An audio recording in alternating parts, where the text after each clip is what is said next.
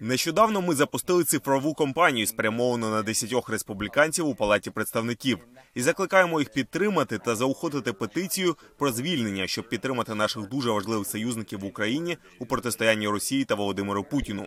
Наша кампанія базується на відео, у якому є багато республіканців і консерваторів, які закликають лідерів підтримати Україну. Ми знаємо, що підтримка наших демократичних союзників є традиційною республіканською цінністю, і представники, на яких ми орієнтуємось, є більш традиційними республіканцями, які виявляли велику підтримку Україні у минулому. У нас є звіт, який вимірює підтримку України, і ці члени конгресу були рішучими прихильниками України у минулому. І ми заохочуємо їх продовжувати це робити надалі. Чи не краще було б зробити цю кампанію ширшою, звернувшися до більшої кількості республіканців? Yeah, we wanted to narrowly target Ми хотіли чітко спрямувати свою діяльність на членів конгресу, які, на нашу думку, найімовірніше підтримують цю петицію про звільнення.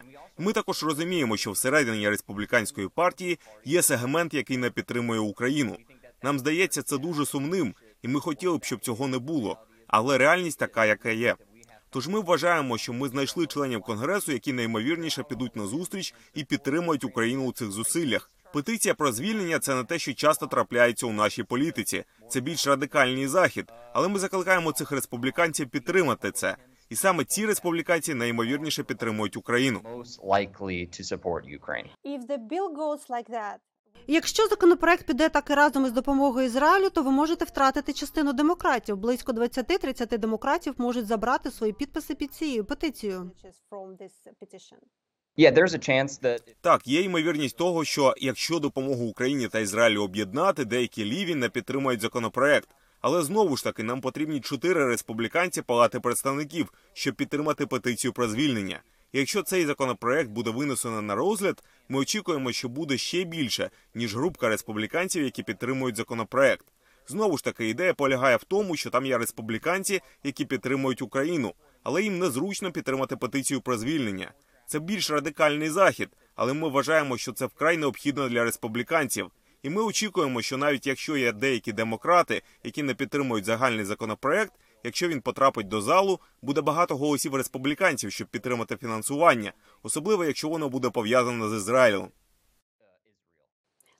Тобто ви не маєте жодних сподівань, що спікер Джонсон просто винесе законопроект, який містить підтримку Україні на голосування. Дуже мало ймовірно, що спікер Майк Джонсон винесе на голосування питання фінансування України. Якщо подивитись на все, що він зробив, немає даних, які б свідчили, що він хоче підтримати фінансування України. Якщо подивитись на його заяви про російське вторгнення в Україну, якщо ви подивитесь на його історію голосування, у вас немає жодних ознак.